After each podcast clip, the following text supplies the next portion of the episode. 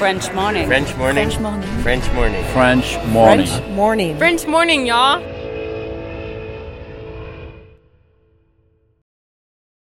Cet épisode a reçu le soutien de la CFE. La CFE, vous connaissez? C'est la Caisse des Français de l'étranger et il s'agit d'une caisse de sécurité sociale créée en 78 pour les Français résidant hors de France. Maladie, maternité, accident du travail ou encore retraite. La CFE permet aux Français de l'étranger de continuer de bénéficier de la même protection sociale qu'en France, à l'étranger. Pour en profiter, il vous suffit d'adhérer à la CFE, peu importe votre situation, peu importe le pays dans lequel vous vivez ou dans lequel vous vous rendez, et bien entendu, peu importe la pathologie ou les circonstances, catastrophes naturelles, faits de guerre, etc.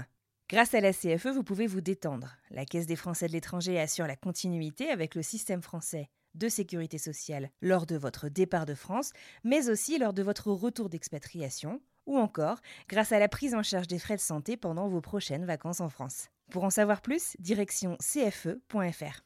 Et euh, du coup, je me suis dit, bah tiens, euh, j'ai envie de partir à l'étranger. C'était devenu en fait un, un besoin. Il faut savoir que Berlin, comme beaucoup de capitales, c'est euh, une ville où le... il y a énormément d'étrangers qui viennent s'installer. C'est une ville qui est très euh, très demandée, qui est très à la mode. De loger, c'est compliqué. En fait, il y a de la compétition pour, pour trouver un logement, trouver un travail. Il faut vraiment se battre pour faire sa place. Quand on idéalise trop une ville, euh, c'est pas forcément bien non plus. Il faut aussi voir tous les côtés positifs et négatifs pour savoir est-ce, est-ce qu'on aime vraiment cette ville, est-ce qu'on veut vraiment y habiter en fait, au-delà de l'aspect touristique, au-delà de l'aspect euh, cool, etc.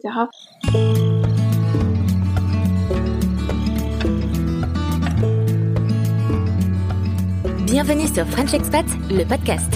Le podcast des voyageurs expatriés francophones du bout du monde. Bonjour à tous, moi c'est Charlotte et je vous parle depuis Brooklyn, New York. Je suis ravie de vous retrouver pour ce nouvel épisode de French Expat, le podcast saison 2. Mais tout d'abord, au nom de toute l'équipe, je vous souhaite une très belle année 2021. Nous vous remercions d'être toujours plus nombreux à nous écouter et à interagir entre vous et avec nous sur les réseaux sociaux. Aujourd'hui, je vous emmène à la rencontre d'Elodie. C'est après une remise en question personnelle qu'Elodie décide de partir à l'aventure pour se retrouver, se renouveler. Son choix se porte tout d'abord sur l'Australie. Mais son niveau d'anglais n'est pas très bon. Elle se rend compte qu'il lui sera difficile de faire ce voyage si elle ne peut pas communiquer. Elle décide alors de s'améliorer avant d'envisager de partir. Lors d'échanges linguistiques en ligne, elle y rencontre son copain qui est anglais. Il décide alors de vivre un an en Angleterre. Cette première expatriation, comme le dit Elodie, l'a un peu vaccinée, car elle ne s'attendait pas à ce que ce soit aussi difficile de s'intégrer dans un pays pourtant proche de la France. Mais déterminé et motivé, ils retentent l'expérience, et cette fois à Berlin, leur ville coup de cœur. C'est depuis la capitale allemande qu'Elodie nous parle. Elle nous emmène découvrir une ville dynamique où la culture et les arts sont très présents. Elodie nous explique les défis personnels et professionnels qu'elle relève au quotidien et nous transmet l'envie de découvrir cette ville. C'est donc parti pour découvrir l'histoire d'Elodie. Je vous souhaite à tous une belle écoute. Bonjour Elodie, merci d'être avec nous pour ce nouvel épisode de French Expat le podcast. Bonjour à toi. J'espère que tu vas bien. Euh, Ça va très bien ici à Berlin. Voilà, justement, tu nous dis où tu es. Donc Elodie, tu vis à Berlin. Est-ce que tu peux te présenter, nous dire depuis quand tu vis à Berlin et euh, qu'est-ce qui t'a amené à t'expatrier euh, dans cette, dans cette ville européenne? Alors donc euh, j'ai 30 ans et euh, du coup j'habite euh, à Berlin depuis deux ans et demi. Euh, voilà, D'accord. euh, j'ai choisi de m'expatrier par coup de cœur en fait. C'est vraiment, euh, je suis tombée amoureuse de la ville suite à un voyage. Et ensuite, suite à une rencontre avec une personne qui a adoré aussi la ville, donc on a vraiment, on a choisi en fait cette ville délibérément, euh, sans avoir de travail avant. Enfin, on est un peu parti à l'aventure ici, et ça a été un peu une, une épopée. Vous êtes arrivé à Berlin il y a deux ans et demi. Quand tu dis nous, tu parles de ton conjoint, c'est ça? Voilà. Donc en fait, j'ai déménagé avec euh, mon mon copain euh, qui lui est euh, anglais et qui a effectué son Erasmus à Berlin. Donc c'était il y a quasiment dix ans, sachant que nous on se connaît depuis bientôt quatre ans. Et voilà, donc on, on est partis tous les deux, effectivement. D'accord, belle aventure de couple, mais aussi euh, personnelle, parce que si vous n'aviez pas de travail l'un et l'autre, ça doit être euh, quelque chose à mettre en place et à d'oser faire. Bah, c'est vrai que ça a été assez euh, folklorique et c'était plutôt inattendu. En fait, si tu veux, avant, moi, j'avais, j'ai vécu un an en Angleterre, donc avec mon copain qui, qui est anglais, et bah, on va dire que j'ai vécu un gros choc culturel. C'était la première fois que je vivais à l'étranger. Donc ouais, je pensais que j'étais un peu vaccinée après cette expérience, et je me suis dit c'est bon, Berlin, c'est une ville internationale, on va être tous les deux, ça, ça va pas être si difficile que ça. Et en fait, bah, ça a été ouais plus compliqué que prévu, notamment pour la recherche de logement. Euh, faut savoir que Berlin, comme beaucoup de capitales, c'est euh, une ville où le, il y a énormément d'étrangers qui viennent s'installer. C'est une ville qui est très euh, très demandée, qui est très à la mode. Et pour se loger, c'est compliqué. En fait, il y a de la compétition pour, pour trouver un logement, pour trouver un travail. Il faut vraiment se battre pour faire sa place. Donc la première année a été, euh, ça a été un petit peu la dégringolade. J'avais un, un, idéal en fait, et ça c'est un peu, euh, ça s'est un peu cassé la figure. D'accord. voilà, mais pour le mieux parce qu'au final, euh, c'est pas forcément euh, quand on idéalise trop une ville, euh, c'est pas forcément bien non plus. Il faut aussi voir les, tous les côtés positifs et négatifs pour savoir est-ce qu'on est-ce qu'on aime vraiment cette ville, est-ce qu'on veut vraiment y habiter en fait, au-delà de l'aspect touristique, au-delà de l'aspect cool, etc. Tout à fait. ouais, quand on choisit d'habiter quelque part, enfin, il faut qu'on accepte qu'il y aura des hauts et des bas, quel que soit euh, l'endroit où on vit en fait. Et euh, effectivement, d'arriver à, à prendre de la mesure de, des bons côtés et des mauvais dans chaque, dans chaque endroit. Oui, voilà, c'est ça. Et euh, surtout que quand, bah, quand on n'est pas chez soi, il y a déjà le fait de devoir s'intégrer. Il faut accepter le fait d'être étranger. Et ça, c'est quelque chose qui, moi, m'a...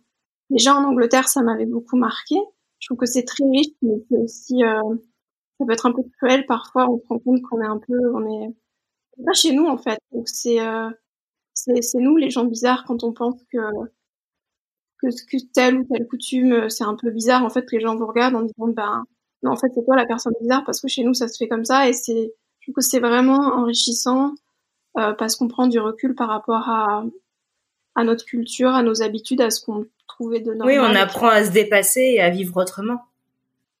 Ouais, voilà, je trouve que ça ouvre beaucoup l'esprit et, euh, et, voilà, donc c'est super enrichissant et, euh, et donc, du coup les deux expatriations donc en Angleterre et en, Allemagne ont été complémentaires pour ça en fait parce que les, dans les deux pays il y a eu des difficultés euh, bah, différentes rencontrées et qui les deux sont enrichissantes en fait. D'accord.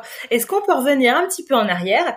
Et donc, du coup, tu nous dis que tu as été, euh, tu t'es, tu es parti vivre quelque temps en Angleterre. C'est là que tu as rencontré donc ton, ton conjoint. Euh, qu'est-ce qui t'a amené à partir là-bas? Comment tu t'es, euh, tu t'es retrouvé en Angleterre et où? Alors, en fait, c'est une longue histoire. En fait, j'ai pas rencontré mon copain en Angleterre, j'ai rencontré en France. D'accord.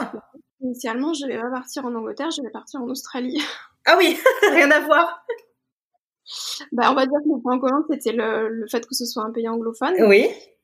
Mais euh, en fait, ça tout a commencé quand j'ai eu une grosse remise en question. Euh, voilà, un moment de ma vie, j'avais vécu une rupture amoureuse, etc. Et euh, en fait, j'avais toujours eu envie de voyager. Euh, j'avais pas.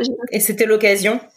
Bah, c'est ça, c'était un peu une remise en question de savoir euh, qu'est-ce que je veux faire, est-ce que je suis bien là où je suis? J'avais jamais fait d'Erasmus. C'était quelque chose qui m'avait beaucoup euh, frustrée en fait. Et euh, du coup, je me suis dit, bah tiens, j'ai envie de partir à l'étranger. C'était devenu en fait un, c'était un besoin en fait. D'accord. Les blogs voyage, enfin, je rêvais de partir à l'aventure en Asie, etc. T'avais déjà voyagé, fait des voyages personnels ou avec tes, parents plus jeunes? J'avais fait quelques voyages à l'étranger, mais vacances en fait. D'accord. Deux semaines, tu vois, jamais vraiment à l'aventure. Mm euh, là, tu, là, tu avais envie de partir quand tu dis à l'aventure, tu te voyais partir seule, euh, sac à dos et vraiment oui, voilà, c'était limites. En fait, j'étais partie en mode ouais backpack, euh, travail solo, enfin voilà tout ce, tout ce, délire on va dire. Mais en fait, euh, j'avais un, un, petit souci, mm-hmm. c'est que mon, mon niveau d'anglais était euh, assez médiocre, même très médiocre. et euh, en fait, je me suis dit, bah si tu veux, bah, c'est l'occasion, non? C'était impossible pour moi de voyager seule sans, sans parler au moins l'anglais. Je me suis dit que ça allait être trop compliqué. Et en fait, ce qui s'est passé, c'est que j'ai fait un voyage, mon premier voyage, mon premier voyage solo, pardon, à, à Berlin. Donc, euh, donc voilà, donc ça a été un peu. D'accord. premier voyage solo, une ville dont je suis tombée éperdument amoureuse. Mais en fait, parallèlement, j'ai quand même réalisé que c'était compliqué, en ne parlant pas bien anglais, de voyager, même dans des pays non anglophones où, voilà, enfin, c'est, c'est une base qu'il fallait que j'ai. Et en rentrant, je me suis dit, tiens, si j'allais en Australie. et du coup, j'ai fait des recherches, j'ai commencé à, donc je travaillais toujours, j'étais toujours en France, je suis originaire de Bordeaux, donc je travaillais toujours là-bas. J'ai commencé à prendre des cours d'anglais. Et en fait, à côté de ça, je, je, voulais vraiment pratiquer avec des, des, des natifs, en fait. Et euh, je me suis inscrite au hasard sur un, un site internet, euh, un, un, site un peu pourri, en plus un peu vieillot, qui mettait en relation, en fait, des gens, des étrangers qui sont dans une, une ville, donc moi, en l'occurrence, à Bordeaux, et qui voulaient apprendre le français et, euh, et eux qui pouvaient m'apprendre, enfin me faire parler euh, anglais. Parler en anglais, oui, un échange, euh, un échange de langue. Voilà, Mais en restant tandem, c'était quelque chose, je me suis dit, ça va peut-être me rassurer. Et puis, partir en Australie, quand même, quand on parle pas bien anglais, c'est à l'autre bout de la planète. Euh, ouais, c'est bah, J'avais un peu peur de me louper quand même, de me dire, je vais jamais trouver de travail. Enfin, ouais. c'était une manière de me rassurer. Et en fait, c'est comme ça que j'ai rencontré mon copain. D'accord. C'est grâce à ce site internet un peu vieillot que tu as fait la connaissance donc de, de ton copain actuel. Il était euh, en France pour. Euh, en fait, c'était l'été, il prenait des cours euh, de langue de français en fait dans ma ville. Et donc, il cherchait des gens pour, pour pratiquer le, le français. Puis ça tombait bien parce que moi, je voulais pratiquer l'anglais. du coup, vous êtes rencontrés? On s'est rencontrés. Vous avez échangé d'abord par mail, texto au début, on a échangé sur euh, Facebook. Alors, du coup, en français ou en anglais? Comment vous avez... Euh... À cette époque, c'était lui me parlait en français, mais lui, il avait commencé le français il y a un mois, donc je comprenais pas forcément bien. D'accord. Et moi, en fait, ce que j'essaye dans les tandems, c'est de mixer, en fait, de parler euh, français pour que la personne euh, ben, voit des phrases correctes et puis moi de répondre en anglais pour que la personne puisse me corriger. D'accord. Mais ça a été un peu compliqué parce que par exemple lui il mettait pas les accents et du coup je comprenais pas et puis j'étais pas habituée en fait à échanger avec des étrangers. Euh, au moment vous prenez l'habitude d'entendre certaines fautes de langage parce que vous savez que c'est euh, mm-hmm. tu vois tu sais que c'est une déformation mais moi j'avais pas l'habitude euh, c'était un peu compliqué au début. Mais quand même on a réussi à se donner rendez-vous et à se euh, en chair et en os. là, en fait, au début, ce qui s'est passé, c'est que en général, on commence toujours dans la langue qui est la plus facile pour les deux. Donc là, c'était, on va dire, l'anglais. Mais moi, j'avais quand même des grands problèmes de compréhension, sachant que lui vient de Londres, il avait un accent londonien assez, euh, assez costaud, on va dire. Ouais. Mm-hmm. Et lui euh, parlait euh, ouais, en français, puis vraiment, quand je comprenais pas, il parlait en anglais. Et en fait, on, on réussissait comme ça à, à communiquer À communiquer, mais c'est vrai que les premiers rendez-vous, euh, des fois je disais oui, oui, et puis en fait je comprenais. T'avais pas compris? Non. Il y a des mots. Ah, ça devait faire des, des choses sympas. Euh. Bah, c'est vrai qu'en fait, les premiers mois, euh, c'était, enfin, ça arrive encore, mais quand lui me parlait, je devais lui faire répéter deux ou trois fois avant de comprendre le mot qu'il me disait. Euh, et moi, des fois, j'avais bah, forcément du mal à trouver mes mots. Donc, euh, on va dire que euh, Wall Référence, c'est un peu notre ami. Quand on sait pas, on sur, euh, sur le, dictionnaire en disant Ah oui, c'est ce mot. Ah oui, ça, ça veut dire ça. Ou des fois, on se rend compte que moi, un mot que je vais utiliser en anglais n'aura pas la même signification pour lui. Et du coup, on est en mode en gros quiproquo pendant 10 minutes et après, on se rend compte qu'on parlait, on voulait pas dire exactement la même chose. Donc ouais, il y a eu des petits quiproquos comme ça au début. Bon, c'était euh, rigolo, mais c'est vrai que des fois, euh, pour aller vraiment en profondeur dans la dans la conversation, dans la conversation, ça doit pas être facile d'arriver à bien exprimer tout ce que tu veux dire. Ça doit pas être, ça doit pas être simple tout le temps. Oh, surtout au début. Après, euh, bah en fait, quand j'ai déménagé en Angleterre, donc du coup, les, quand on s'est rencontrés, bon, ça a été un peu le coup de foudre, etc. Et je me suis dit, bah tiens, pourquoi j'irais pas en Angleterre en fait?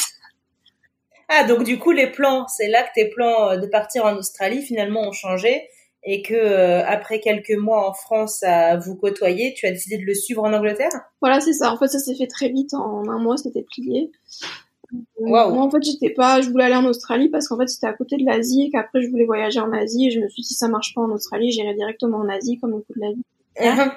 D'accord. Et là, je me suis dit bon, au final, l'Angleterre c'est pas très loin. euh, et puis en gros, enfin, j'avais, enfin, pour moi c'était tout bénef en fait de partir euh, dans ce pays avec une personne que j'avais rencontrée, même si on se connaissait que depuis un mois. euh, au final, je voulais déjà partir, donc euh, ça, ça, enfin, on va dire que ça c'est bien. Ça a renforcé.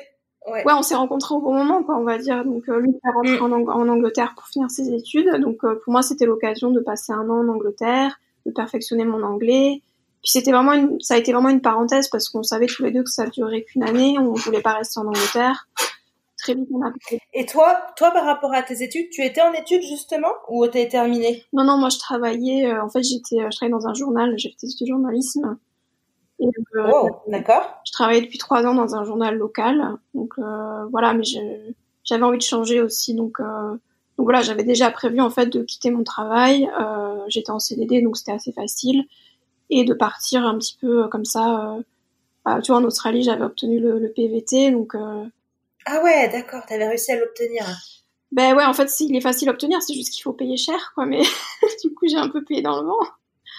Ouais. Mais bon, euh, Et, pour- et pourquoi ne pas être parti à deux en Australie finalement? Parce qu'il fallait qu'il ah oui, fallait qu'il termine ses études, c'est lui, ça, non? finissait ses études et D'accord. envie euh, d'aller en Australie. Mhm. Et en fait, euh, moi, ça me gênait pas tant que ça de pas aller en Australie. Le, le seul truc que je lui ai dit, je veux partir en Asie. L'Asie, c'est le voyage de mes rêves. Donc euh, après mon année en Angleterre, euh, je prends euh, deux mois et je pars en Asie en fait, et c'est ce que j'ai fait. Ça a été un peu la, la, la seule concession que je voulais pas Sur, sur laquelle tu ne voulais pas lâcher. exactement. Voilà, donc du coup, je suis partie en... Enfin, ça a été une année un peu... Vraiment une parenthèse, j'ai eu du mal en fait à réaliser parce que ça s'est ça s'est fait très vite. On s'est rencontrés euh, au mois d'août et en fait en, Anglet- en, en octobre j'étais en Angleterre. D'accord. Du coup, tu t'es installé avec lui, t'as pris ton appart. Comment tu, comment vous avez réussi à, à gérer euh, tout- bah, ton arrivée? Ah, en fait, je suis, je suis euh, donc je suis venue avec ma voiture déjà pour faciliter un peu les déplacements. Donc lui est originaire de la Mhm. banlieue sud de Londres, mais euh, lui il faisait ses études donc à Guildford, donc c'est un petit peu excentré euh, au sud-ouest euh, de Londres. Et euh, il vivait en colocation avec quelqu'un. Donc moi en fait j'ai cherché euh, un logement chez l'habitant. Ça se fait D'accord. là-bas. euh, comme les loyers sont chers, euh, il y a beaucoup de propriétaires en fait qui euh, louent des chambres et euh, c'est un peu plus D'accord. que même qu'une colocation classique. Donc c'est ce que j'ai fait. Et euh, du coup j'ai trouvé une colocation euh, ben, pas très loin de là où habitaient ses parents. Et après j'ai déménagé euh, chez l'habitant donc dans, pas, dans la ville à Guildford euh, où il étudiait. Et j'ai cherché un petit boulot. En fait j'ai travaillé dans la restauration. J'ai fait dans un café pendant quelques mois. D'accord. Ça te permettait de payer ton loyer et puis du coup de, de comment dire, de te perfectionner en anglais. Oui, voilà. L'idée c'était de pas euh, de pas trop grappiller sur mes économies pour après pouvoir euh, ben voyager. Puis on avait l'installation à Berlin qui était déjà prévue en fait. Donc euh, Ah d'accord. Vous avez déjà prévu de partir à la fin des études pour Berlin. oui, voilà. Le plan dès le départ c'était de passer un an euh, en Angleterre, moi pour améliorer mon anglais, lui pour finir ses études, et après de tailler la route à Berlin. Lui, il avait donc fait son Erasmus à Berlin. Il fait la traduction en allemand, donc. Euh, Et toi, tu, tu avais déjà fait ton voyage auparavant, pour le pour le coup, c'est là où tu avais eu le coup de cœur pour la ville. voilà, moi j'avais euh, D'accord. J'avais déjà dans l'idée, enfin c'était un peu un rêve en me disant waouh cette ville, enfin j'ai vraiment adoré l'atmosphère, enfin on pourra en reparler après, hein, mais Bien sûr. j'avais déjà ça euh, dans la tête et quand on s'est rencontrés et qu'il m'a dit qu'il avait aussi Berlin euh, dans la tête, c'était ah ouais ok, donc c'était déjà prévu. Un point de commun en plus. Voilà, donc c'était déjà prévu. Donc du coup c'est de l'année en Angleterre, ça a été vraiment pour moi une année, euh, une année de transition et euh, Enfin, je me rappelle, j'ai mis des mois avant de réaliser que, que ma vie d'avant était finie, que j'étais dans, dans un autre pays, avec, euh, enfin, que je parlais une autre langue. C'était, enfin, c'était un peu, un peu incroyable au début. Et du coup, j'en garde de très bons souvenirs pour ça. Tu as vite progressé? Ouais. Ouais, mais en fait, euh, aussi, enfin, ce que je voudrais dire dans le podcast, c'est que on pense souvent qu'il faut partir dans le pays pour apprendre une langue, ce qui est vrai. Mais mon, mon expérience en Angleterre, en Allemagne, montre que c'est pas forcément vrai. Par exemple, j'ai énormément progressé en fait quand j'ai rencontré euh, donc mon copain à Bordeaux. En fait, on a passé deux mois ensemble et lui, comme il prenait des cours de français, il avait des amis anglophones pour la plupart qui apprenaient le français. Et donc du coup, j'ai j'ai rencontré ces personnes et j'ai échangé énormément en anglais. Et en fait, même avant de déménager en Angleterre, mon niveau d'anglais avait déjà, enfin, j'avais fait des progrès énormes, mais énormes en fait. Juste le, souvent on a un blocage au début pour s'exprimer, juste parce qu'on n'a pas l'habitude d'entendre une langue et de nous nous exprimer, donc on ne sait pas si on utilise les bons mots, etc. Mais en fait, c'est un blocage qui euh, qu'on peut vite euh, surmonter si on pratique un petit peu en fait avec quelqu'un qui est natif. Et euh, pour ça, il n'y a pas forcément besoin de, de partir à l'étranger en fait. D'ailleurs, c'est ce que mon expérience prouve. Après, bien sûr, le fait d'être immergé, en plus, je, je côtoyais que des, des personnes britanniques de son entourage. Euh, au début, ça a été très difficile, par exemple, quand vous êtes dans un groupe uniquement de natifs qui parlent anglais. C'est difficile parce qu'il y a aussi des références culturelles que, que moi je connais pas, des, voilà, des, émissions de télé, euh, des chansons, des villes, toute une culture en fait qui, euh, qui nous éloigne vraiment et ou même par exemple faire de l'humour. Enfin, c'est très difficile, ce qui fait qu'il y a un décalage qui se fait, mais contradictoirement, comme moi j'avais vraiment la volonté de m'intégrer en fait dans sa famille, dans ses amis. Pas, pas le choix en euh, fait. Bah du coup, euh, euh, j'ai énormément, énormément, progressé parce que il y avait ce besoin en fait de communiquer et qui n'a pas du tout été le cas en Allemagne avec l'allemand, alors que je vis en Allemagne depuis deux ans et demi et que je parle quasiment pas allemand. Donc euh, voilà, c'est c'est pour dire que l'apprentissage d'une langue se fait pas forcément euh, parce qu'on est dans un pays. Voilà, exactement. Euh, ça m'a énormément aidé, ça m'a donné beaucoup de confiance en moi aussi, de me dire que bah, j'étais capable de parler anglais, que c'était pas réservé à une certaine élite ou ouais. voilà que si on voulait vraiment euh, quelque chose, eh ben on pouvait le, le faire, c'était à la portée de, de tous. Et euh, même d'avoir travaillé dans ce café, j'avais aucune expérience en restauration en fait avant de déménager euh, en Angleterre et en plus je parlais pas très bien anglais donc euh, j'avais vraiment peur de pas trouver d'emploi et en fait si vraiment si vraiment vous voulez quelque chose, vous trouverez toujours un moyen en fait d'y arriver.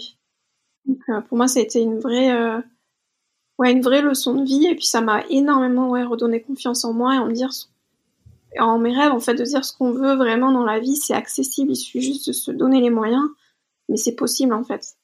Ouais, c'est vrai, c'est exactement, c'est tout à fait vrai ce que tu dis. Ce qui fait, ce qui amène à la suite, c'est que du coup, est-ce que vous avez donner suite à ton rêve de partir euh, en Asie? Alors oui, du coup, euh, après cette année en Angleterre, euh, je suis partie en Asie, en partie en solo, et lui m'a rejoint, euh, m'a rejoint à Singapour. On a fait Singapour et Bali ensemble. Et moi, j'ai fait Bangkok quelques jours. Donc on a, fait Singapour, on, a fait le grand, le Grand Prix de Formule 1, enfin, c'était génial. Et après, on est arrivé à Bali. Et en fait, euh, c'était en septembre 2018. D'accord. Septembre 2018. Non, Ah oui. 2017. Non, pardon, 2017. Ok. En fait, c'était, euh, il y a eu un- l'éruption d'un volcan euh, à Bali à, ce- à cette période-là. Vraiment, un manque de chance, c'était pas arrivé depuis 30 ans. Oh, ok. Et, euh, du coup, lui devait rentrer en Europe et moi, je devais continuer mon voyage en solo et j'avais prévu en fait de partir, enfin de rester en, à Bali pendant plusieurs semaines. Mais avec l'éruption du volcan, en fait, on avait peur que l'aéroport ferme et de rester bloqué euh, ben, de manière limitée, ce qui n'était pas le but. Et en fait, du coup, je suis partie. euh, C'était la période de la mousson aussi en Asie du Sud-Est, donc euh, je voulais pas forcément euh, retourner en Thaïlande ou euh, ou, ou dans des pays alentours. Donc je savais pas trop quoi faire. Puis j'étais un peu terrorisée à l'idée d'être toute seule en Asie. Et en fait, Tu du coup, le, le frère de mon copain, lui, était au Japon.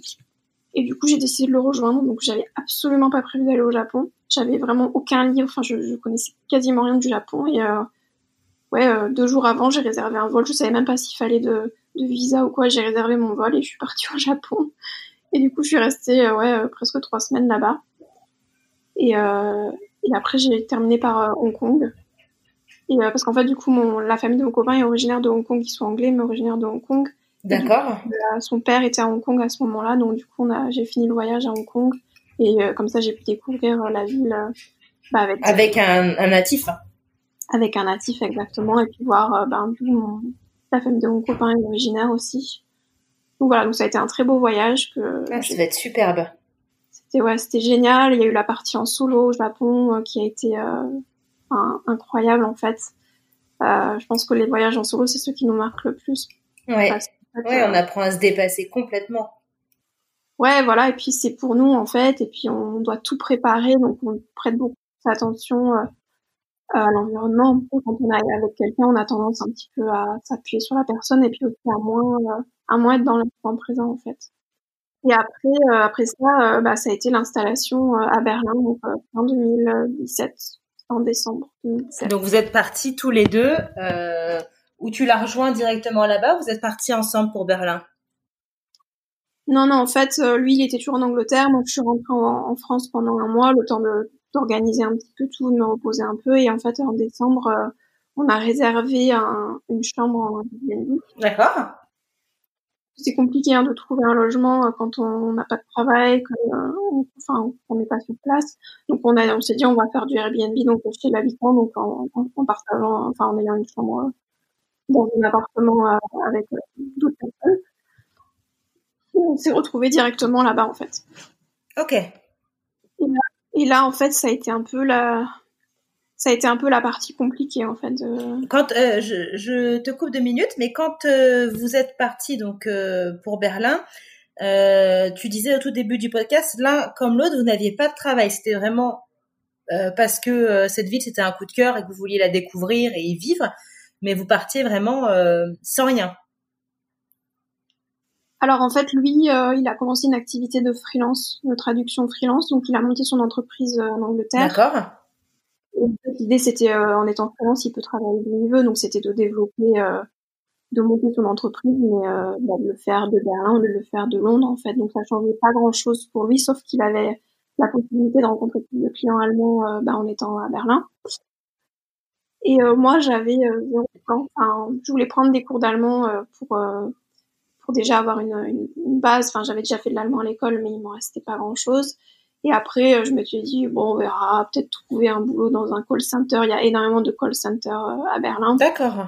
Pour commencer, et puis après, euh, puis après un petit peu voir venir, quoi. J'avais pas vraiment de, de plan, si ce n'est cette histoire de, centre d'appel qui n'a absolument pas fonctionné. Pourquoi? Alors en fait, bah, c'est toujours cette histoire de compétition. Euh, je pensais que ça allait être facile, mais sauf que j'avais pas de, j'avais pas vraiment d'expérience dans le, dans le, on, appelle ça le service après-vente. C'est ça, en fait, il y a beaucoup de, il y a déjà beaucoup de startups à Berlin qui sont euh, donc liées au développement numérique. il y a aussi beaucoup d'entreprises qui installent leur centre d'appel, donc service après-vente à Berlin parce qu'il y a beaucoup d'étrangers. Comme ça, du coup, euh, ben, ils peuvent avoir de la main-d'œuvre étrangère pour le service après-vente de, différents pays où ils sont installés. Sauf qu'en fait, c'est la jungle parce qu'il y a énormément de, personnes comme, moi qui viennent s'installer et qui, travaillent dans les call centers pour profiter en fait de, la vie de Berlin.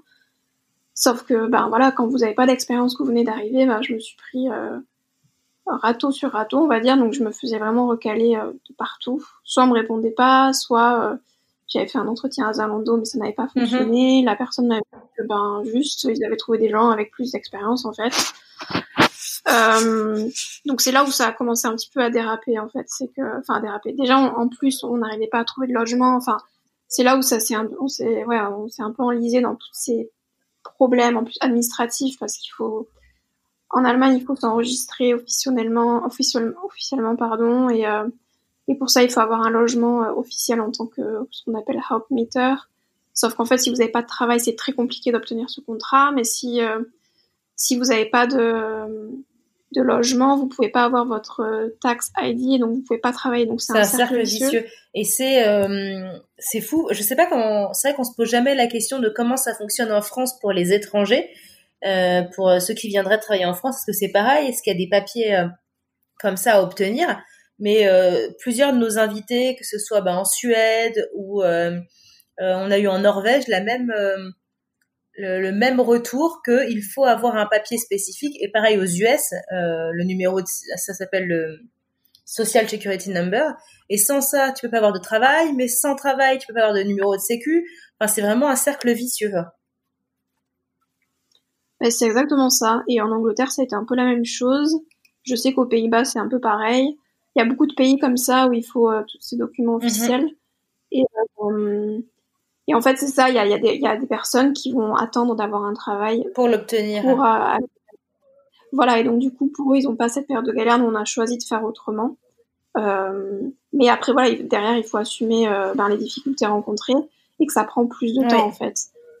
Ça a pris, en fait, avant qu'on ait ce contrat de... Donc, c'est un contrat de location qui s'appelle Hauptmieter, ça veut dire locataire principal parce qu'il y a beaucoup de location à Berlin. Mais en fait, sans, euh, quand vous êtes en sous-location, euh, si tu n'as pas une, euh, un, un papier du propriétaire attestant qui, qui, qui t'autorise à être en sous-location, tu ne peux pas aller à la mairie pour demander ton, ton papier d'enregistrement Oh qui s'appelle d'accord. Et sans cette Anmeldung, tu peux pas avoir ton tax ID. Et sans le tax ID, c'est compliqué de Ouais, trouver ouais. un boulot ou alors tu payes une impôts.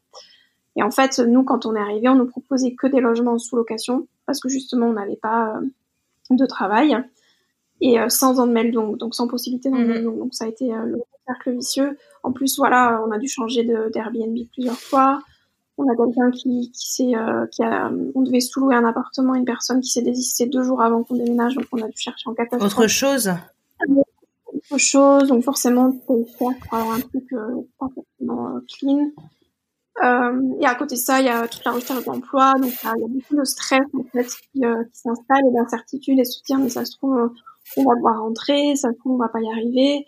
Donc ça a été une période pour moi euh, Compliqué. très angoissante, avec beaucoup de doutes et à se dire mais est-ce que c'était, est-ce que j'ai pas idéal- idéalisé la ville, est-ce que c'est c'est vraiment, est-ce que je me suis pas fait toute plein d'idées en fait sur une ville qui en fait ne me correspond pas. C'est important hein, aussi de remettre en question parce que du coup, euh, si vous voulez vraiment y rester, il faut avoir une vraie motivation. Donc, il faut vraiment se poser la question qu'est-ce qui me plaît dans cette ville, pourquoi je veux y habiter? Et euh, à partir du moment où vous avez la motivation, vous trouverez une solution. Donc, euh, donc voilà, donc ça a été un petit peu la période mais euh, finalement qui s'est quand même résolue. En fait, au bout d'un moment, j'ai j'ai arrêté de postuler euh, pour les centres d'appel parce que je me suis dit j'ai pas d'expérience, le tout ce qui est service après-vente, service client, c'est pas mon truc. Donc je me suis concentrée sur les recherches d'emploi dans ma branche, donc on va dire la rédaction, c'est ce qui se rapproche le plus du journalisme, la rédaction web. Et, euh, Mhm. et en fait, j'ai obtenu un, enfin, j'ai, été embauchée en- à temps partiel euh, dans une agence de marketing euh, pour faire de la rédaction web en français. Et c'est là où ça commencé à se, à se débloquer. euh, vraiment, pour moi, ça a été un soulagement. euh. En fait, avant, j'avais l'impression de pas vraiment être intégrée dans le pays, d'être un peu une, une, é- ouais, une étrangère, mais vraiment au sens où quand je prenais le métro, je voyais tous les gens qui allaient au travail, enfin, qui contribuaient vraiment au pays, et moi, j'avais l'impression d'être, euh, d'être laissée sur le quai, en fait, et de rien que de, le fait d'avoir signé un contrat avec une entreprise allemande, je me suis dit, ça y est, je commence vraiment à, à être intégrée, à, à faire partie de À cette être ville, intégré. enfin. Et au même moment, on a trouvé une sous-location, donc pendant six mois où en fait on partageait plus, on était vraiment euh, tout seul dans la sous-location et on a pu avoir euh, un une Anmel- pardon, une Anmeldung. Donc on a un petit peu commencé à respirer, Mhm. donc ça a été la première étape où euh, vraiment on a pu un petit peu souffler.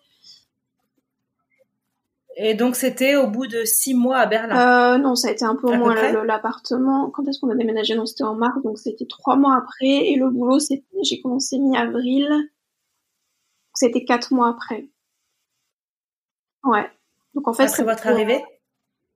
Ouais, c'est quand même long en fait. Puis en plus c'était arrivé en hiver, donc c'est pas forcément facile aussi avec euh, euh, bah, le, le temps qui est Alors, pas euh, top top. Déjà, euh, je, je déconseillerais fortement à quiconque de s'installer à Berlin en hiver. c'est vraiment pas une bonne idée. En fait, j'écoutais le podcast, je crois que c'est d'Aurélie qui habite, c'est en, à Malmö, voilà. Donc, Malmo. en fait, c'est Ouais. c'est pas très très loin et euh, au niveau du du climat, c'est un peu la même chose. Il fait nuit euh, hyper tôt, il fait sombre tout le temps. Et le mois de décembre, c'est la, pire période en fait. Il Oh fait là pas, là, il fait pas si froid que ça, mais c'est en fait le manque de lumière. Il fait nuit à 4h30.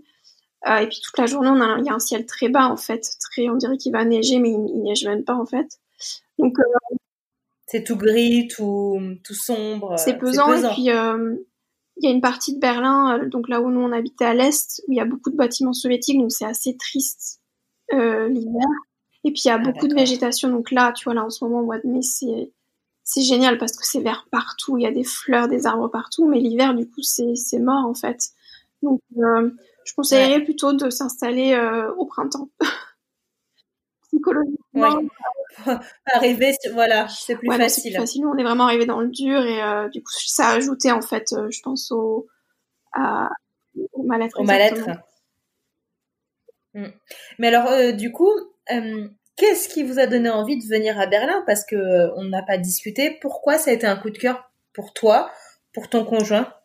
Alors, je vais parler pour moi déjà. Euh, en fait, pour moi, il y a, alors il y a plusieurs choses, mais déjà, il y a une atmosphère. Si tu veux, euh, moi, je viens d'une ville, assez bourgeoise, Bordeaux, et Berlin, c'est un petit peu l'antithèse. C'est une ville très jeune. Enfin, moi, j'en ai une image de très jeune, très dynamique et euh, à 100, un peu, enfin, à 100 à l'heure. Une ville qui bouge beaucoup, où il y a beaucoup de choses à faire, à voir. Oui, c'est vrai, mais par exemple, beaucoup moins qu'à Londres ou à Paris. Et c'est aussi pour ça que, que moi, j'ai jamais voulu habiter à Paris, par exemple. C'est une ville, en fait, pour, pour moi, j'appelle un peu ça la capitale de l'underground. C'est une ville où il y a énormément de minorités, que ce soit des minorités sexuelles, euh, culturelles. Il y a beaucoup d'étrangers. Et euh, historiquement, par exemple, c'est une ville où les, euh, la communauté gay est très importante et LGBT euh, aussi. Euh, parce que c'est une ville qui est très ouverte comme ça, c'est une ville assez intellectuelle, assez voilà de gauche. et historiquement, je crois que c'était à la fin du 19e, les premières associations de personnes homosexuelles et les premières manifestations ont eu lieu à Berlin.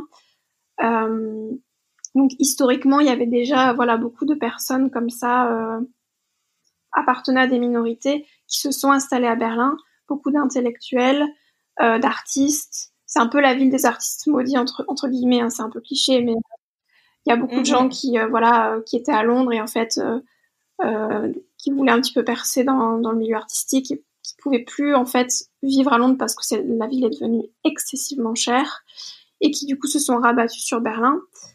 Euh, et aussi, Berlin a été très peu cher pendant longtemps parce que du fait du mur de Berlin, euh, les loyers étaient très bas. Personne ne voulait habiter à Berlin à cette époque-là, à part les punks, on va dire, et puis les, les, gens qui vivaient dans les squats.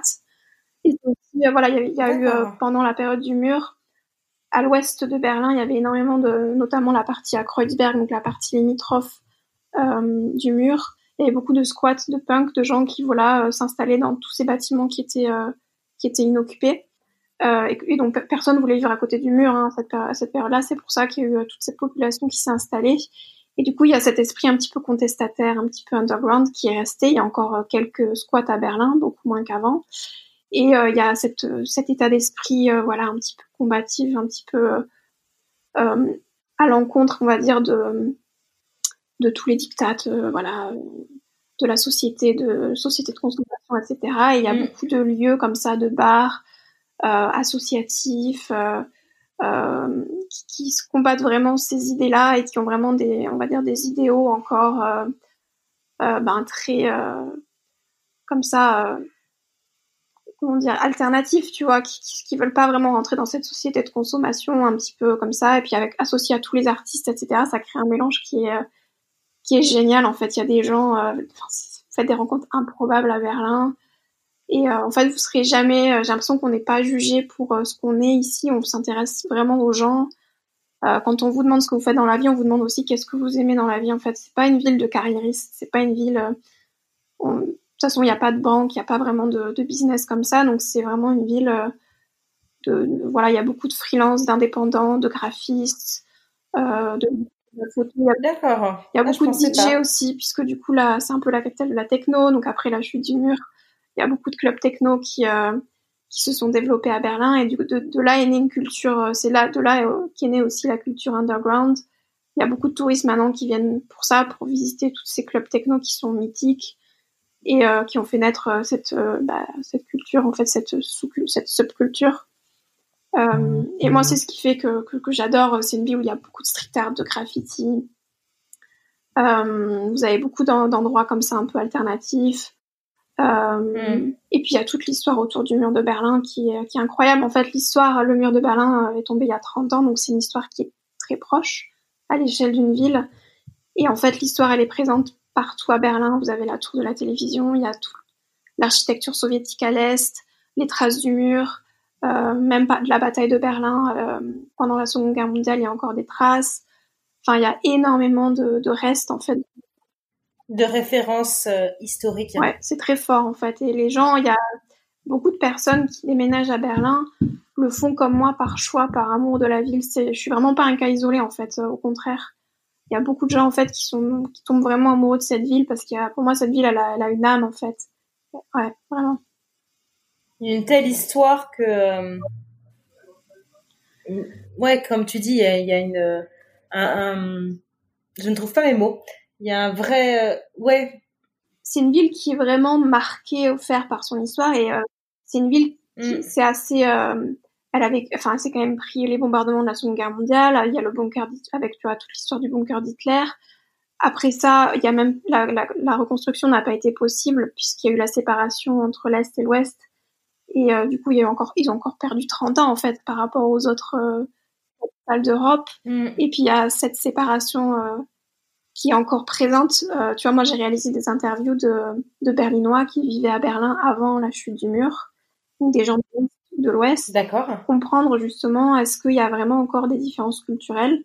Alors pour les personnes nées après la chute du mur, c'est plus vraiment le cas, mais pour les personnes nées avant, il y a une vraie différence entre les Allemands de l'Est et de l'Ouest, entre le Berlin-Est et Berlin-Ouest. Les gens qui ont grandi à Berlin-Est ou à Berlin-Ouest, pour eux, l'autre partie de la ville, c'est pas leur ville en fait, parce qu'ils n'y avaient pas accès en fait pendant très longtemps. Donc euh, cette ville, elle est, encore vraiment marquée architecturalement parlant, l'Est et l'Ouest n'ont rien à voir. Euh, donc en fait, il y a, ouais, moi je trouve c'est un peu une ville qui a été écorchée par son passé. Et on en ressent, on ça se ressent encore. Et puis avec toute cette population comme ça euh, de minorités, d'artistes, c'est une ville qui est très créative. Il y a beaucoup d'événements complètement improbables qui ont lieu à Berlin, de lieux complètement insolites, incroyables. Tu vois, on compare souvent Berlin au Brooklyn, tu vois, des années, je sais pas, il y a des années peut-être 70 ou quelque chose comme ça. Tu vois, il y avait cette effervescence un petit peu mhm. culturelle. Enfin, il me semble que c'est euh, Brooklyn. Enfin, je je sais plus, mais tu vois, c'est des villes comme ça, assez créatives. Euh. C'est c'est exactement euh, ce que j'avais en tête. Merci, tu l'as vraiment bien détaillé. Et donc du coup, on revient au présent plus ou moins. Tu réussis du coup à trouver un, un travail comme euh, rédactrice web. C'est bien ça en fait? C'est ça. Et, euh, et, ça fait donc deux ans et demi que vous êtes à Berlin et que tu continues ce travail? Alors du coup, euh, comme je travaille à mi-temps, euh, euh financièrement, c'était quand même compliqué. Hein, euh, mhm. J'avais un demi-salaire, donc donc en fait, je fais la même chose, mais pour une grande entreprise maintenant et à temps plein. D'accord. Et en fait, à côté de ça, bah, j'ai D'ailleurs, j'en ai pas parlé avant, mais j'ai créé un blog en 2016 quand, euh, bah, quand j'ai euh, déménagé en Angleterre pour justement parler euh, de toutes mes aventures, on va dire, et de partager aux gens bah, ce que je, tu vois ce que je t'explique aujourd'hui, et puis pour aider les gens qui ont du mal à franchir le pas, comme pour moi ça a été le cas avant. Et les blogs voyage, expatriation m'ont beaucoup aidé aussi. Ben, ça tombe bien parce que justement j'allais te demander, comme je l'ai vu dans le questionnaire que tu as rempli euh, pour participer au podcast, euh, si tu avais donc un blog et euh, et lequel est quel était ton blog et si tu pouvais nous en parler un peu. Donc bah, parfait, tu tu commences, c'est parfait. Alors donc le blog s'appelle euh, Mémoire pleine, donc euh, Mm-hmm. voilà, qui est le nom de référence parce que voilà, j'ai beaucoup beaucoup de photos, donc j'ai toujours des soucis de mémoire et donc du coup c'est un petit clin d'œil au fait de, ben, de vouloir euh, garder en mémoire euh, tous ces moments de ma vie qui sont importants. Donc le, le fait de franchir le pas, de partir vivre à l'étranger. Donc euh, initialement, j'ai fait pas mal d'articles sur le Brexit quand j'étais en Angleterre. Et j'ai aussi parlé de mon, de mon, intégration, de par exemple comment trouver du travail, de toutes les anecdotes. En fait, j'ai vraiment vécu un gros choc culturel en Angleterre. Je trouve que la culture est vraiment différente, même comparée à Berlin. Euh, ça a été vraiment assez intéressant. Et depuis que je suis à Berlin, sur euh, les visites de Berlin, bonnes adresses, euh, et puis aussi mes retours d'expérience sur, euh, sur euh, par exemple, comment trouver un logement. et je pense que je vais plus, évoluer, faire, faire du, du lifestyle en fait. parce que je voudrais pareil. Dans la ville. Dans la ville, et puis aussi parce que je voudrais me lancer en entrepreneuriat. D'accord. Ben, se lancer en freelance, c'est déjà pas évident en France, mais à l'étranger, il y a encore des barrières pareil administratives, etc. Euh, Du mhm. coup, je me suis dit que ça pourrait intéresser euh, d'autres gens. Et puis, il y a beaucoup ouais, si... à Berlin. Mhm. D'accord. Euh, et on revient, si tu veux bien, sur l'intégration à Berlin. Finalement, maintenant, vous êtes intégré, vous avez réussi à vous à, faire des connaissances Tu as réussi à apprendre un peu plus l'allemand ou du coup vous communiquez qu'en anglais et vous côtoyez que des personnes parlant anglais? Alors en fait, euh, on a un cercle d'amis d'expatriés.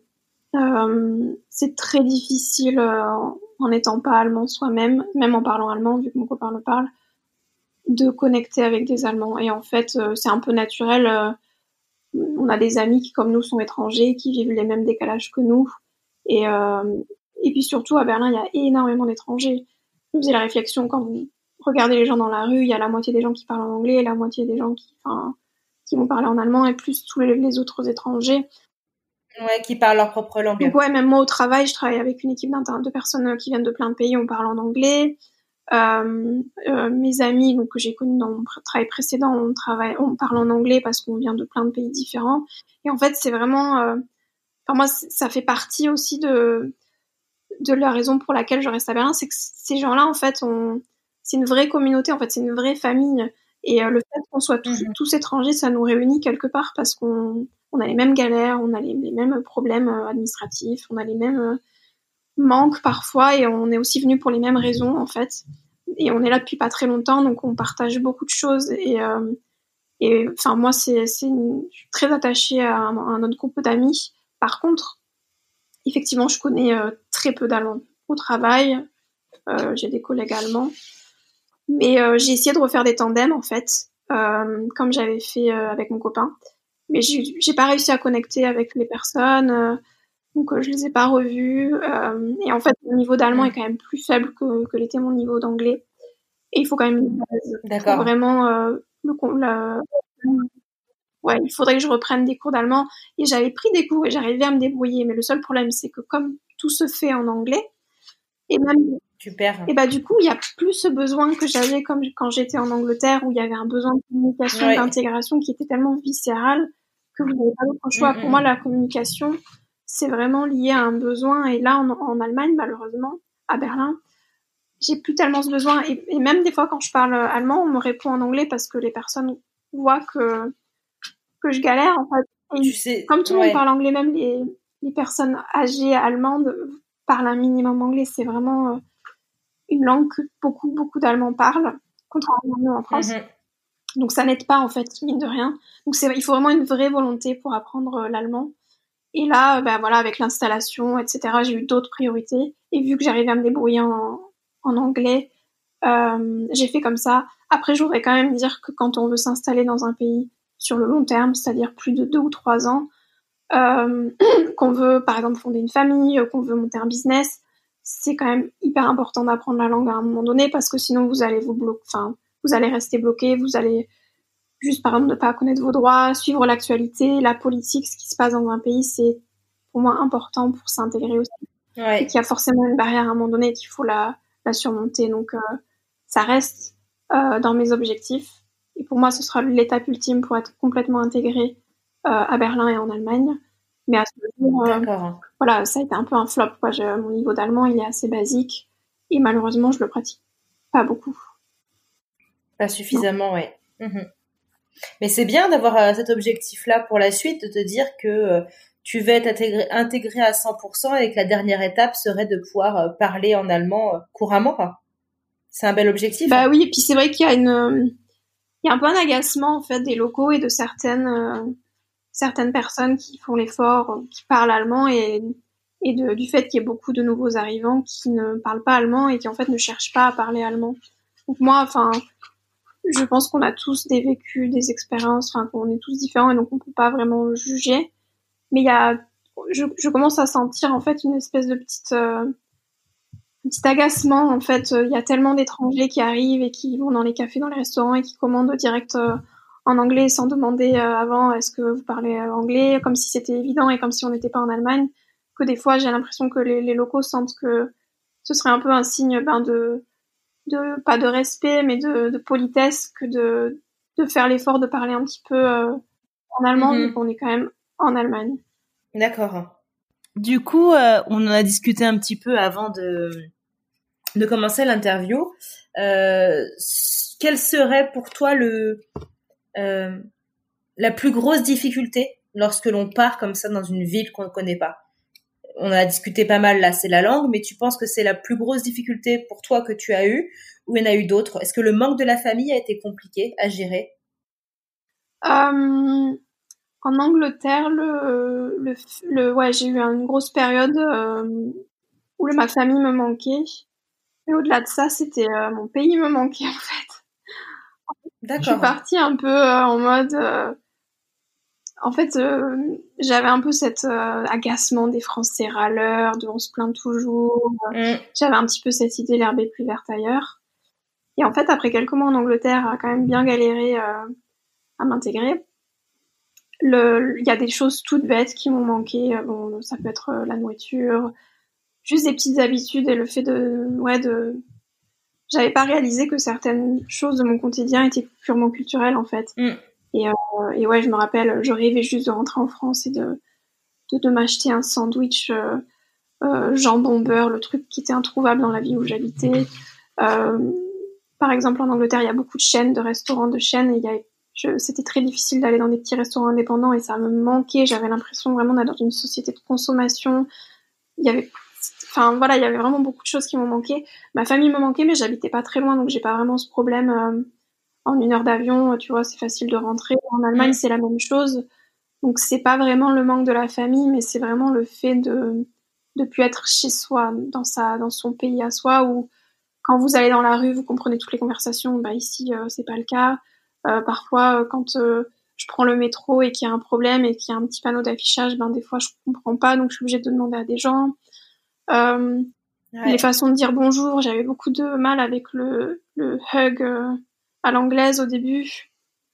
après, quand je suis rentrée à l'inverse, j'avais envie de faire des hugs à tout le monde et tout le monde me faisait la bise et je trouvais que c'était un petit peu très intrusif. Ben ouais, ou même très, comment dire, un peu prout-prout, quoi. De se dire, ah tiens, on fait pas un, bonne, un bon hug britannique. Ça se fait pas du tout euh, en France. Et la bise se fait pas du tout, en tout cas pas de la même façon euh, en Angleterre ou même en Allemagne. Donc ça a été ça, euh, ça, ça a été difficile, ouais, le fait. en Angleterre, ce qui était difficile, en fait, c'est que j'étais vraiment intégrée que avec des Britanniques que je connaissais pas français mm. et très peu d'étrangers et que je pouvais pas trop partager ben tout, toutes mes difficultés. En Allemagne, ça a été plutôt le côté euh, ben, pratique, technique de, de s'intégrer dans une ville qui est assez compétitive et, le, et la barrière de la langue aussi. Ouais, je comprends très bien. Pour, votre avenir, pour votre futur, vous voyez rester en Allemagne? Vous pensez repartir Partir dans un autre pays Ou euh, vous vous sentez vraiment bien et vous ne voyez pas aller ailleurs? Euh, Pour l'instant, on se voit pas aller ailleurs. Euh, tu vois, d'où cette question d'apprendre l'allemand parce que si là, ça va faire, tu vois, euh, fait combien de temps 2007 Ça va faire trois ans qu'on y est, donc là, je pense qu'on on va vraiment se poser la question est-ce qu'on veut y rester sur le long terme? Donc oui, moi j'aimerais bien rester. Alors comme je te disais au début, euh, euh, je me posais vraiment la question est-ce qu'avoir des enfants dans un pays étranger quand on est avec une personne qui est d'une autre nationalité, c'est pas un peu compliqué? Oui, parce que du coup, ça fait trois, trois langues pour l'enfant, trois cultures différentes. Euh, comment on lui parle, qu'est-ce qu'on lui inculte, qu'est-ce qu'on lui donne comme bagage culturel en premier? C'est difficile. J'avais voilà, j'avais peur de ça. Et puis euh, c'est vrai que j'avais peur. Euh, je me disais bon bah il va parler anglais puisque c'est une voilà mon copain est anglais, que c'est une ville où tout le monde parle anglais. Il, aura forcément la culture allemande parce qu'il va aller à l'école. Et qu'est-ce qui va lui rester du français? Ça fait trois, ça va faire beaucoup. Peut-être qu'il va, il sera, il voudra pas apprendre le français. Ou j'avais vraiment cette peur en fait de pas réussir à transmettre euh, bah, mon héritage, on va dire, culturel, etc. Et en mhm. fait, à Berlin, il y a énormément de familles comme ça, dans notre cas. Euh, moi, j'ai énormément d'amis, euh, enfin, je connais très peu de, couples, en fait, qui ont la même nationalité. Et, D'accord. Et tu vois, par exemple...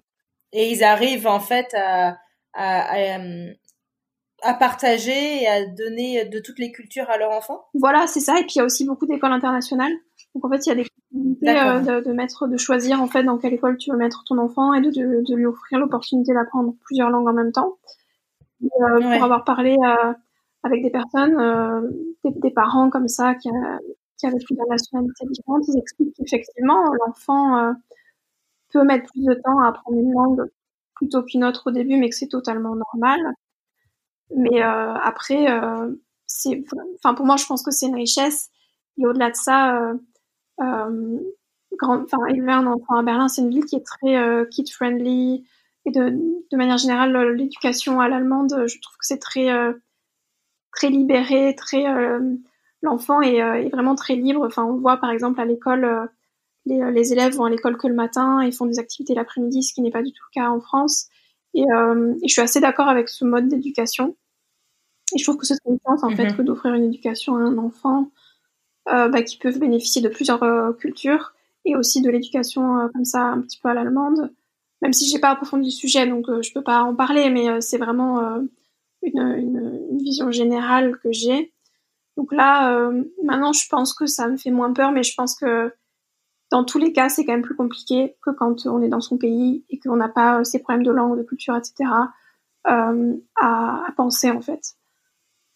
Mais en même temps, voilà, moi, ça m'a tellement apporté de vivre à l'étranger et de, de voir euh, comment ça se passait dans d'autres pays que de l'offrir à un enfant dès sa naissance.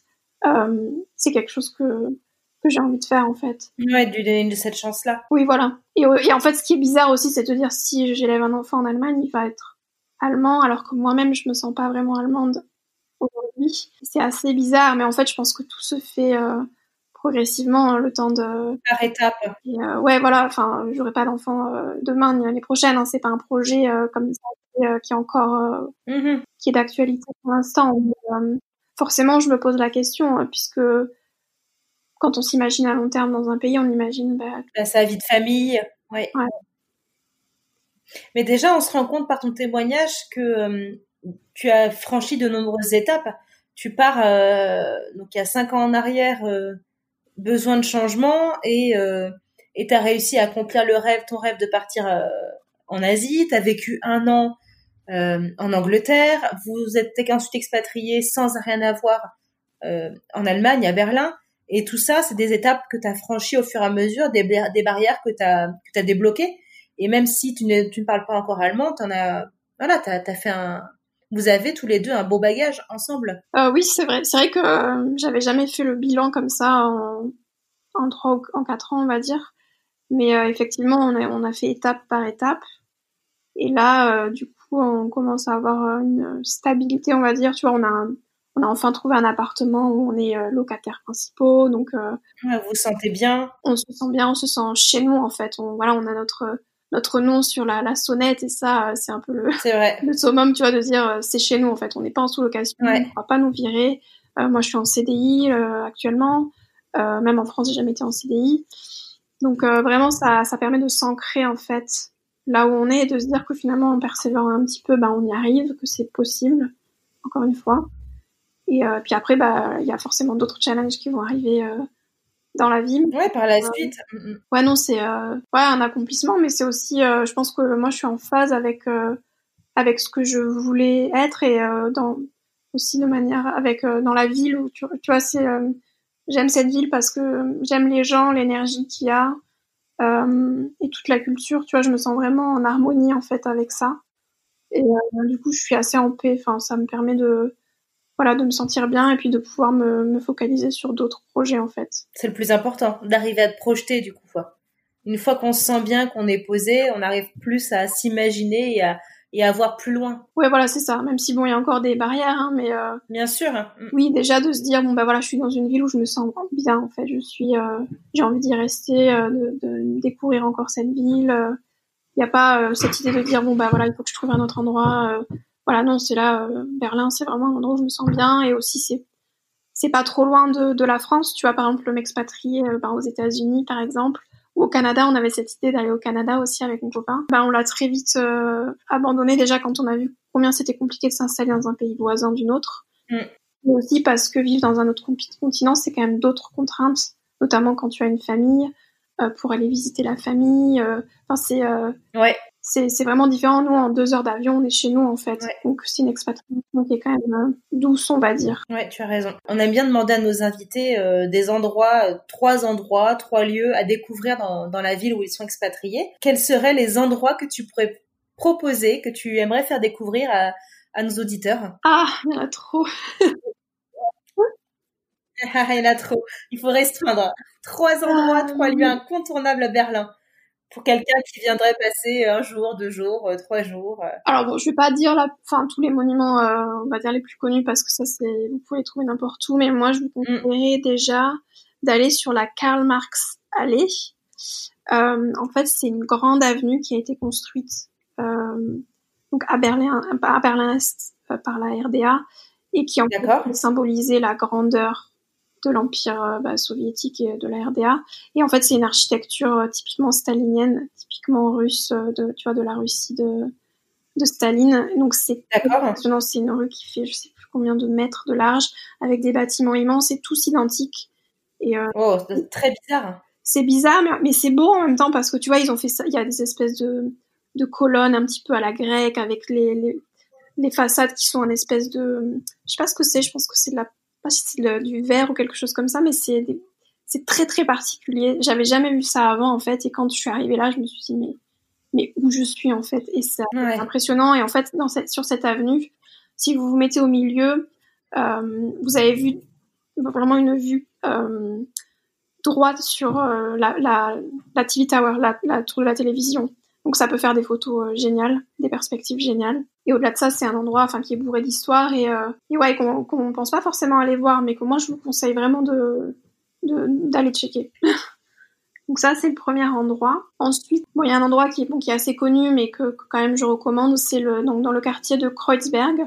Donc Kreuzberg, c'est un quartier de l'Ouest, qui est euh, le quartier un petit peu euh, multiculturel de Berlin. Donc la population turque donc, qui est arrivée dans les années 70 s'est installée là, et c'est là aussi où il y avait beaucoup de, de squats et de, de punk. Donc il y a un petit peu un mix de ces deux euh, populations qui a créé une ambiance assez bohème, euh, hipster. Ma- Maintenant c'est très hipster, il y a beaucoup de, voilà, de, de gens un petit peu comme ça branchés qui se sont installés.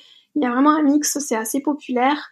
Il y a une rue qui s'appelle l'Oranienstrasse, où il y a plein de petits cafés comme ça. euh, Enfin, c'est c'est, euh, très coloré, il y a beaucoup de street art, de graffiti aussi.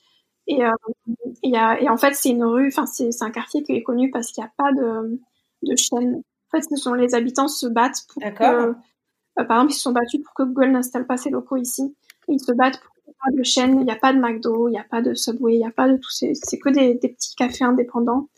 Euh, et du coup, c'est un endroit euh, qui est, euh, qui est typique en fait euh, de Berlin, qui est vraiment, euh, pour moi, ça fait partie de l'ADN de la ville. Donc c'est sympa d'y aller faire un tour, de voilà, de marcher euh, sur cette rue et de voir les, les, les rues alentours. D'accord. Est-ce qu'il y a un dernier endroit, euh, euh, un endroit où on peut manger, boire un verre, quelque chose de très typique à Berlin? Alors moi je vous dirais, alors c'est un endroit euh, qui est plutôt là, enfin qui est que je vous conseillerais en été. C'est un endroit qui s'appelle le Holzmarkt, marché de bois. Mhm. C'est au bord de la rivière, donc la, la ville est traversée par la Spree, donc c'est une rivière. Et en fait, euh, donc c'est un endroit un peu culturel. Il y a plein de maisons de briques et de broc en bois, beaucoup de street art aussi. C'est un petit peu hippie, c'est un peu un village hippie. Et euh, donc vous avez des stands euh, ben, de pizza, de boissons, etc. Et en fait, euh, l'idée c'est de de vous installer comme ça avec votre bière sur le bord de la Spree. En fait, il y a une vue, le, coucher du soleil est superbe. En fait, il y a une vue sur la, tour de la télévision, sur la rivière et la, vue sur le coucher du soleil est géniale. Et en fait, il n'y a pas de barrière en fait qui sépare le rivage de la rivière. Vous pouvez vraiment vous mettre euh, au bord de l'eau. Euh, le- la nuit, il y a des feux de camp qui sont allumés. euh, puis c'est très coloré. Voilà, c'est très très hippie comme atmosphère, mais c'est très Berlin. Donc c'est un endroit que je recommande vraiment aux personnes qui viennent. Alors plutôt plutôt l'été, l'hiver il y a un marché Noël, mais sinon c'est fermé. Voilà. D'accord. Ça a l'air super sympa. Ça me donne envie. Ouais, non, c'est génial, c'est vraiment chouette. Ok. Ben merci beaucoup. Qu'est-ce qu'on peut vous souhaiter pour toi et ton conjoint euh, pour la suite? Euh, bah, bah qu'on continue notre installation. Moi, je voudrais me lancer en freelance, c'est pour qu'on soit tous les deux freelance et qu'on puisse peut-être euh, peut-être un peu, euh, tu vois, voyager comme ça tout en restant basé à Berlin. Voilà, c'est ce que j'aimerais pour la suite. D'accord. Ben vraiment, c'est ce qu'on vous souhaite alors, de pouvoir que tous vos projets futurs se réalisent et euh, que vous soyez euh, pleinement heureux dans cette euh, dans cette ville que maintenant j'ai très envie de découvrir. Ce sera pas pour tout de suite. Ok, bah merci. Merci à toi, Elodie. On te souhaite euh, tout le meilleur et, euh, et bien plus encore et à bientôt. Merci, bah merci beaucoup de m'avoir donné la parole.